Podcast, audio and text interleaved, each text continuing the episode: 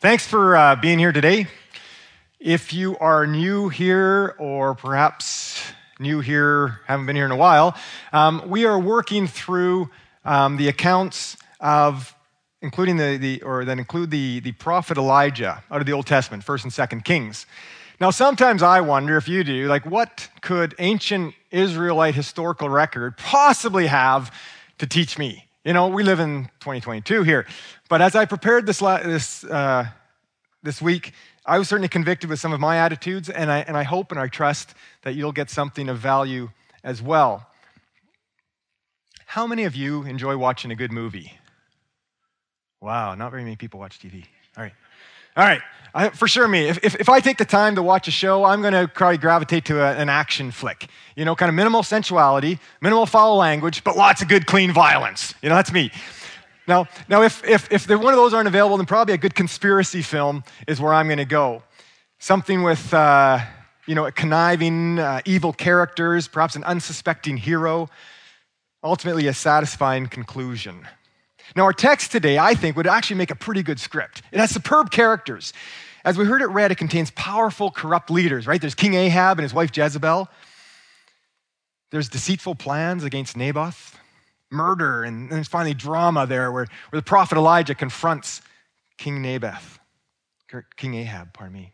But unlike most movies that I watch, this story is actually true. And unlike most movies I watch, the ending is unusual. You know, before we dive in, let's recap a little bit of what's going on. So, about 1,000 years before Christ, David became the second king of Israel.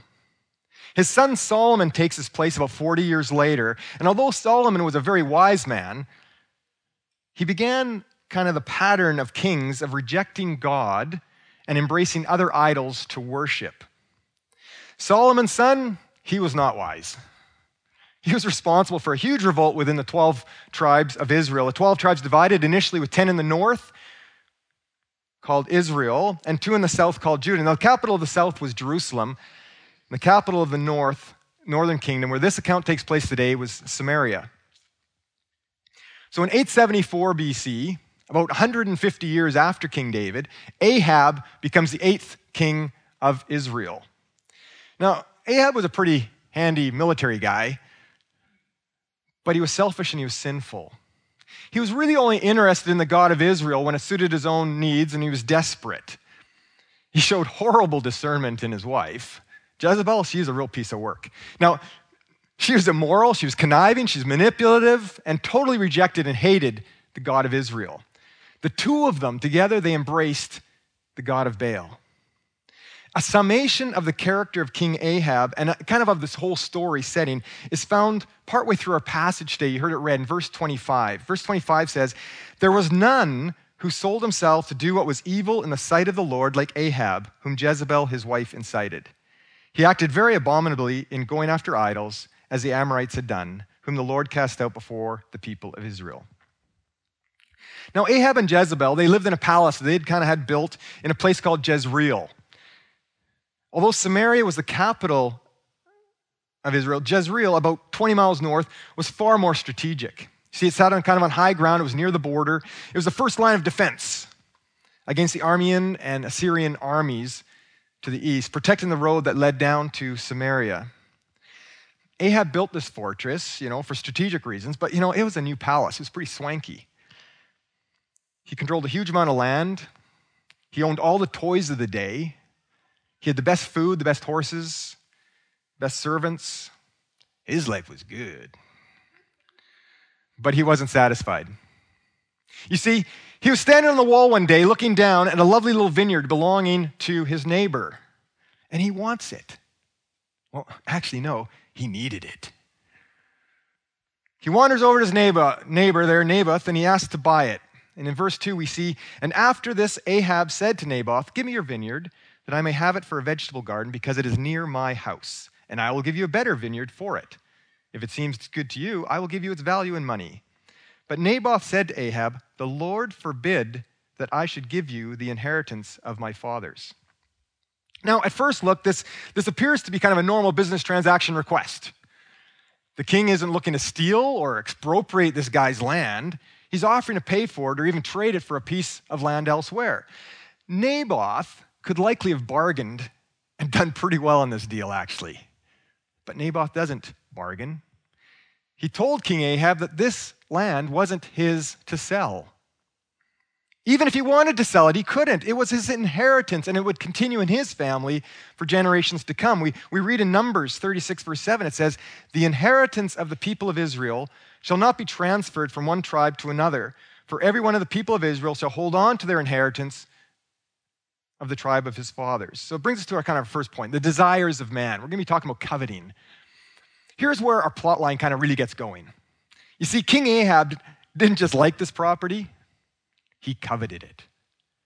He had all the wealth that man could imagine, but he wasn't happy if he couldn't have this little bit more.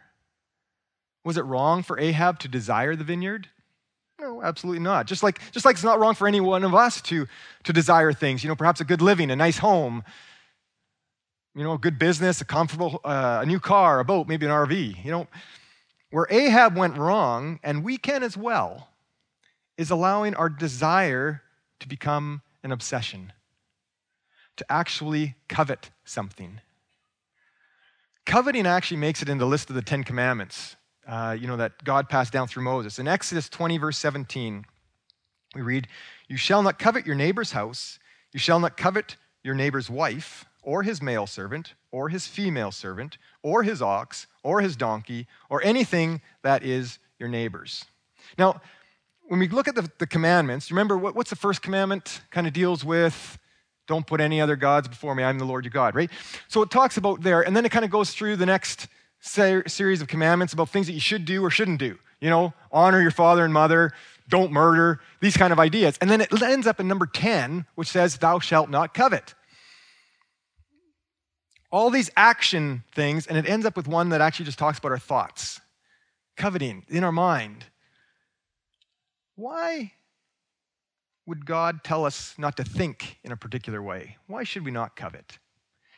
Perhaps because God knows that thinking or coveting something ultimately makes us act out and leads us back to idol worship, which brings us back to the first commandment.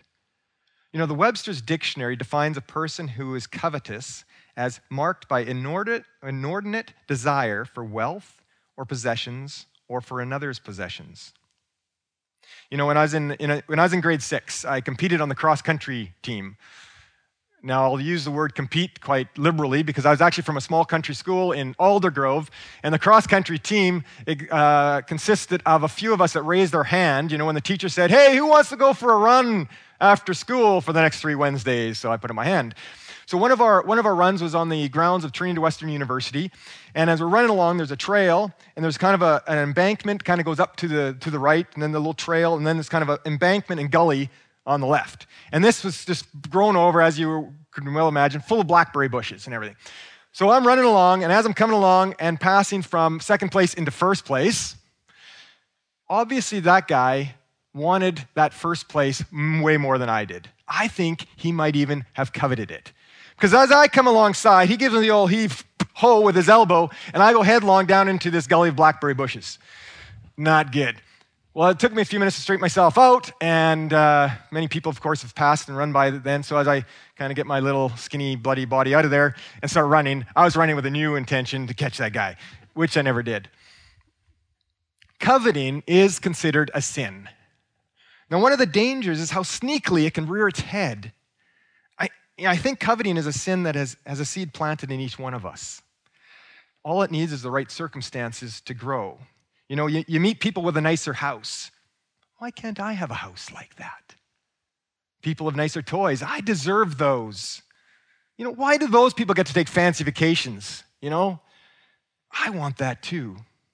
You know, he is a perfect wife. She is a perfect husband. Look who I'm married to. You know, why can't I have a marriage like that? Those children, they're perfect.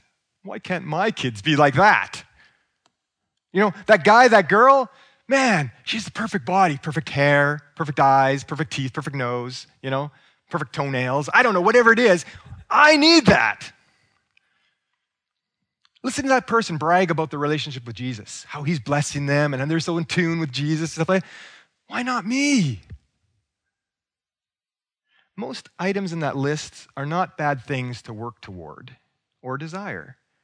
The challenge is when we cross that line into coveting them, being consumed with thinking about them, finding ourselves discontent and irritable just thinking about it. You know, I might be smiling on the outside, but inside, I'm irritable, I'm bitter.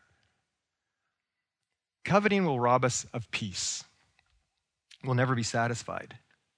You know, when it comes to material stuff, we humans can develop insatiable appetites. You know, I long for that new, I don't know, fill in the blank. And shortly after getting it, I wanted more.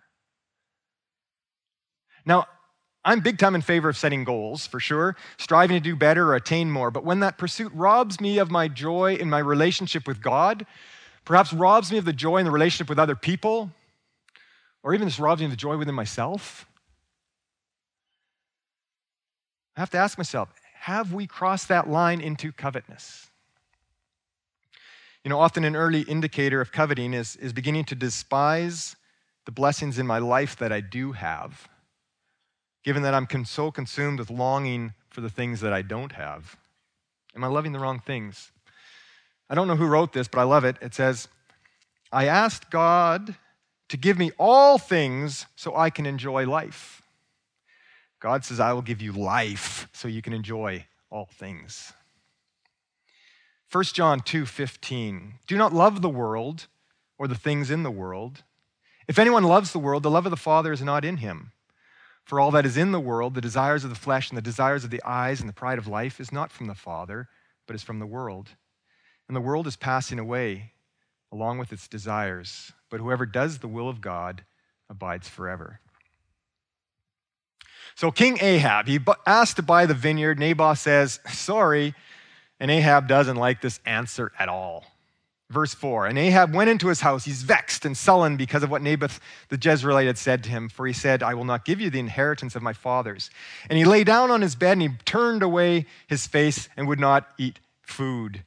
Basically, the king goes home, and because Naboth said no, you know, poor King Ahab has a pity party. And here he brings us to the second part of the story, the part where the ominous music begins the actions of man, or in this case, the actions of woman. Jezebel enters the scene. Verse 5 But Jezebel's wife, came to him and said to him, Why is your spirit so vexed that you eat no food? And he said to her, Because I spoke to Naboth the Jezreelite and said to him, Give me your vineyard for money, or else, if it please you, I will give you another vineyard for it. And he answered, I will not give you my vineyard. And Jezebel's wife, said to him, do you now govern Israel? Arise, eat bread, let your heart be cheerful. I will give you the vineyard of Naboth the Jezreelite. Now, real briefly, notice how pouty King Ahab didn't repeat exactly what Naboth said, did he? Naboth said, I can't sell you the vineyard because God prohibits it. But Ahab tells his wife, Naboth said, I will not give you my vineyard. You know, Ahab doesn't hear a man speaking from godly conviction, but rather from selfishness, kind of like himself. Now, I don't really think that Jezebel cares at all about that vineyard. I don't even know if Jezebel cares about Ahab. I don't know what the marriage situation was, but she doesn't strike me that kind of lady. What really bothers Jezebel is that some lowly subject, a follower of Yahweh no less, would dare to reject the wishes of a powerful king and his wife. So she tells Ahab, Don't worry. Borrows his royal seal and devises a plan. Verse 8. So she wrote letters in Ahab's name, sealed them with a seal, and she sent the letters to the elders and the leaders who lived in Naboth in his city. And she wrote in the letters, Proclaim a fast, and set Naboth at the head of the t- people, and set two worthless men opposite him, and let them bring a charge against him, saying, You have cursed God and king. Then take him out and stone him to death. And the men of the city, the elders and leaders who lived in the city, did as Jezebel had sent word to them, as it was written in the letters that she had sent to them. They proclaimed a fast and set Naboth at the head of the people, and the two worthless men came in and sat opposite him. And the worthless men brought a charge against Naboth in the presence of the people, saying, Naboth cursed or blasphemed God and the king. So they took him outside the city and stoned him to death with stones.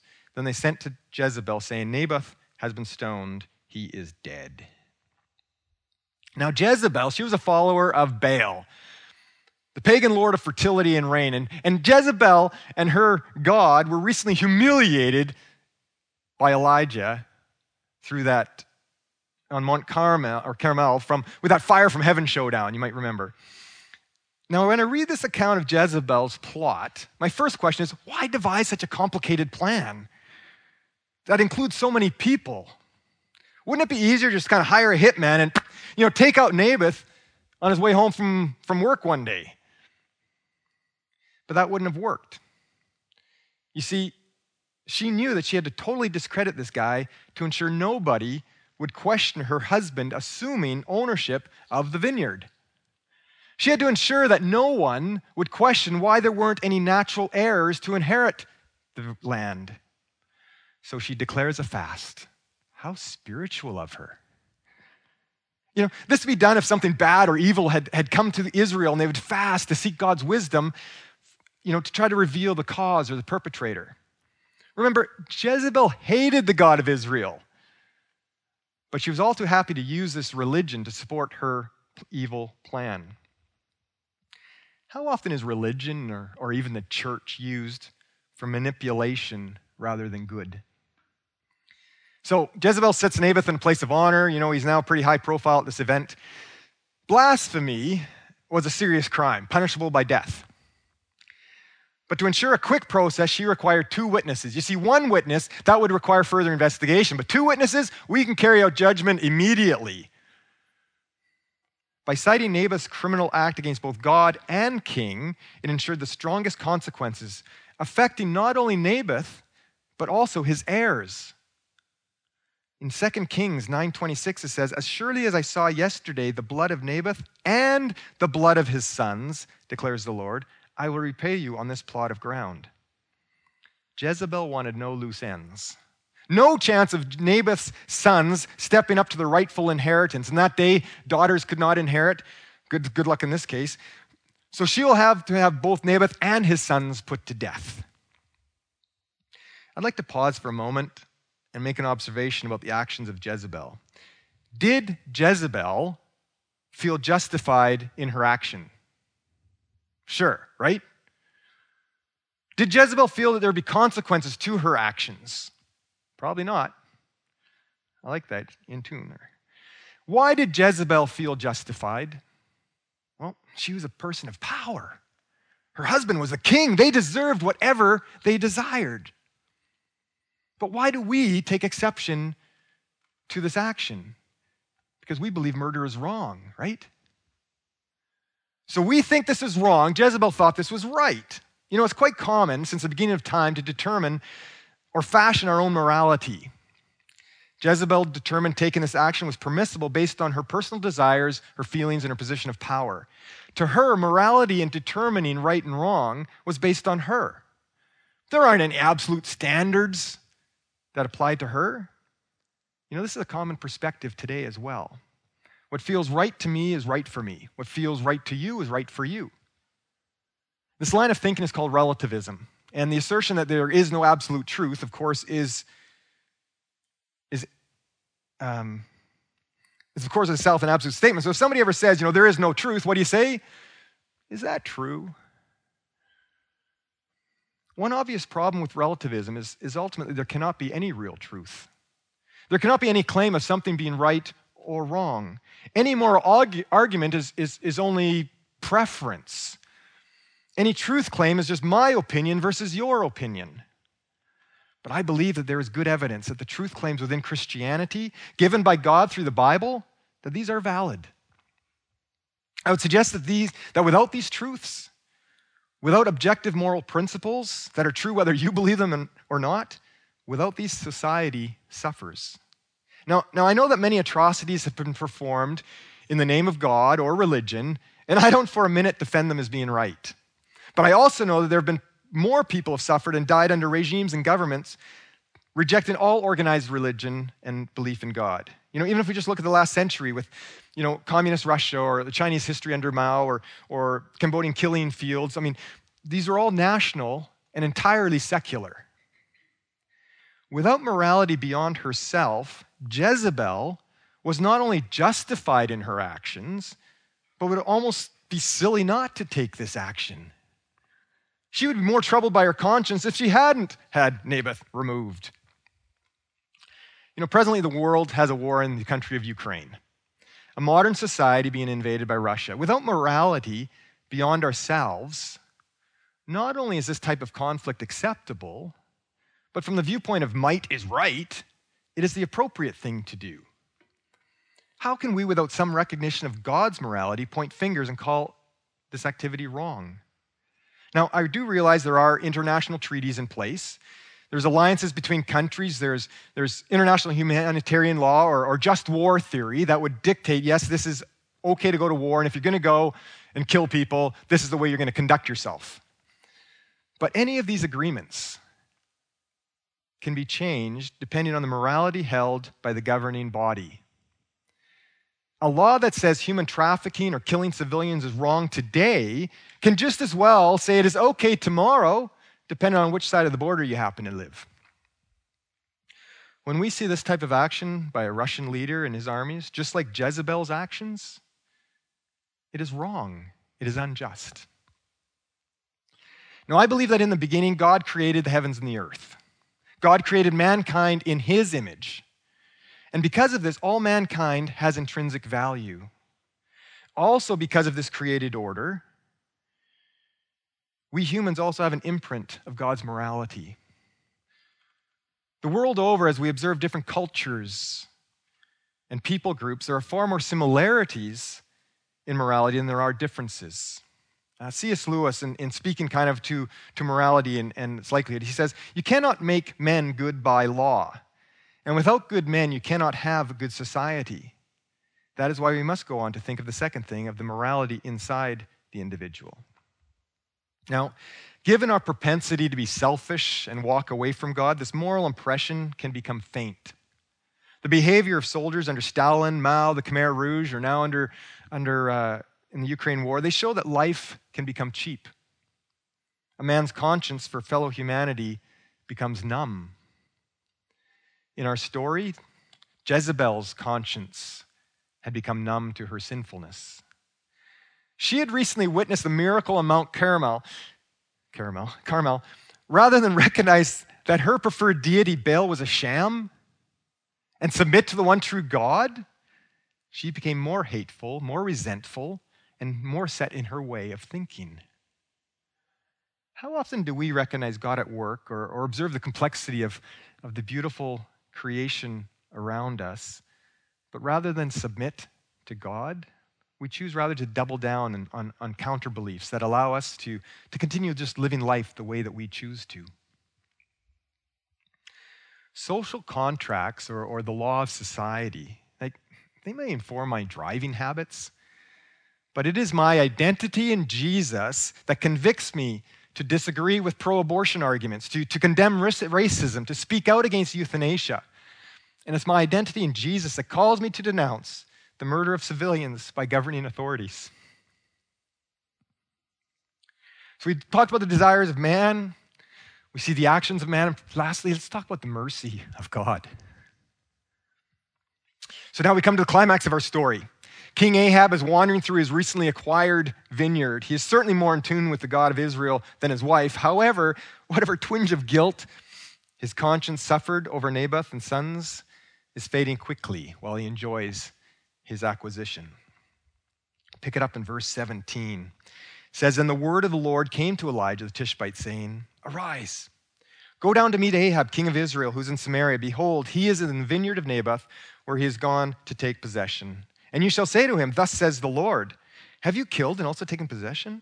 And you shall say to him, Thus says the Lord, In the place where dogs licked up the blood of Naboth, shall dogs lick your own blood. Ahab said to Elijah, Have you found me, O my enemy? He answered, I have found you, because you have sold yourself to do what is evil in the sight of the Lord. Behold, I will bring disaster upon you. I will utterly burn you up, and I will cut you off from Ahab, every male, bond, or free in Israel. And I will make your house like the house of Jeroboam, the son of Nebat, and like the house of Baasha, the son of Ahijah, for the anger to which you have provoked me, and because you have made Israel to sin. And of Jezebel, the Lord also said, The dogs shall eat Jezebel within the walls of Jezreel. Anyone belonging to Ahab who dies in the city of the dog shall eat, and anyone who, has, who and anyone of his who dies in the open country, the birds of the heavens shall eat. Oh, man. Isn't it uncomfortable when we're confronted with our sin? Ahab had likely already justified his actions, right? He's probably thinking, well, I didn't really kill Naboth. It was my wife, Jezebel. I'm in the clear. Or he could have just kind of pushed the guilt or pushed the, the, the accusation. He says, if Naboth had only done what I had asked and sold me that vineyard, you know, everything would be okay. It's not my fault, it's his for being dead. How often do we justify our sinful behavior? We assign blame to others. I know I shouldn't have got all torqued at the kids and stuff like that, but they had it coming. They were irritating me. Or you could minimize sin. You know, I know I shouldn't be watching that junk on Netflix, but come on now. Everybody's doing it. And after all, I'm an adult. Then along comes the Holy Spirit and convicts us. Note, how does Ahab address Elijah? He doesn't say, oh, hey, oh, buddy, oh, pal, does he? No. Have you found me, O my enemy? Have you found me, O my enemy? Ahab knows he's screwed up. And no matter how he justifies things in his mind, Elijah's there to confront him with his sin. However, he doesn't want to be confronted. He regards Elijah as his enemy. He just wants to enjoy the fruit of his coveting. How do we see the work of the Holy Spirit in our lives? Have you found me, O my enemy? So, if this was actually a movie script and not a biblical account, how would we see this ending? Well, probably just like Elijah says, right? You know, there'd be the prompt, perhaps dramatic death scene of, of, of Ahab and his wife Jezebel, dogs licking up blood, and then Elijah walking off into the sunset. But this has an unusual ending. This isn't what happens. This is where the script departs from Hollywood. Quite honestly, this is where the script departs from my sense of justice. I love seeing the bad guy get it in the end. But the justice of God doesn't always follow our sense of justice. In verse 27, and when Ahab heard these words, he tore his clothes and put sackcloth on his flesh, and fasted and lay in sackcloth and went about dejectedly. And the word of the Lord came to Elijah the Tishbite, saying, Have you seen how Ahab has, was humbled, or has humbled himself before me? Because he has humbled himself before me, I will not bring the disaster in his days, but in his son's days I'll bring the disaster upon his house. What? Jezebel and Ahab get away with this just because Ahab put some sackcloth and ashes and, and seeks God's compassion? This is not right. You know, they ought to pay. The story of Ahab happened 2,900 years ago. Well, about a thousand years later, another man came to earth. He was born through miraculous circumstances. He led a perfect life. The powerful authorities of the day and the religious leaders contrived a, and twisted religion and contrived a plan. They had false witnesses bring testimony against him. Blasphemy against God and blasphemy against Caesar was the charge. They beat him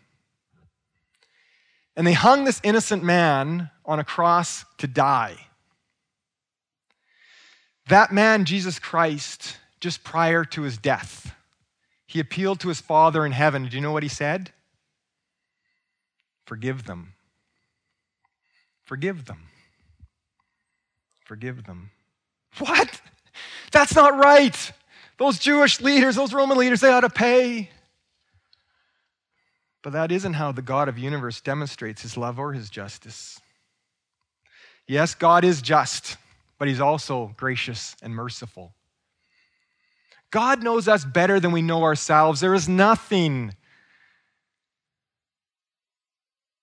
that you have done that God has not already forgiven. There's no sinful behavior that you can hide from him. And there's no amount of work, effort, or payment that we can achieve to pay for this forgiveness. Please don't see him as your enemy. John 3:16 to 21.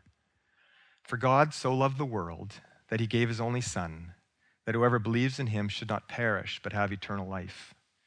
For God did not send his son into the world to condemn the world, but in order that the world might be saved through him. Whoever believes in him is not condemned but whoever does not believe is condemned already, because he has not believed in the name of the only Son of God. And this is the judgment The light has come into the world, and the people love the darkness rather than the light because their works were evil. For everyone who does wicked things hates the light and does not come to the light, lest his works should be exposed. But whoever does what is true comes to the light, so that it may be clearly seen that his works have been carried out in God. Now, ultimately, uh, if you want to read ahead into 2 Kings, um, things didn't end well for Ahab and Jezebel. Um, but their demise only came after numerous opportunities to submit to the God of Israel and repent of their wickedness. They continued, though, to see the truth of God and the prophets like Elijah. They saw them as their enemy. The truth Elijah confronted them with was an enemy against their selfish desires. It was an enemy against their coveting, and it was an enemy against their relativistic morality.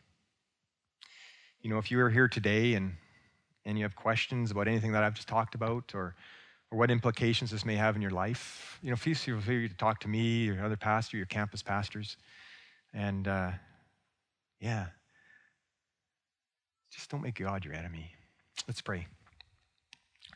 Heavenly Father, we are thankful for your word, even though it was written a gazillion years ago. Um, it is convicting, Lord.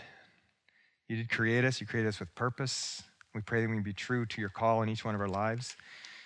And Lord, uh, as you call us and expose us of our sinfulness, I just pray that, uh, that we do not see you as our enemy, but we either long to repent, long to turn from our sinful ways, that we can again get a better understanding of what your will is, what your love is like. And Lord, it's not for our,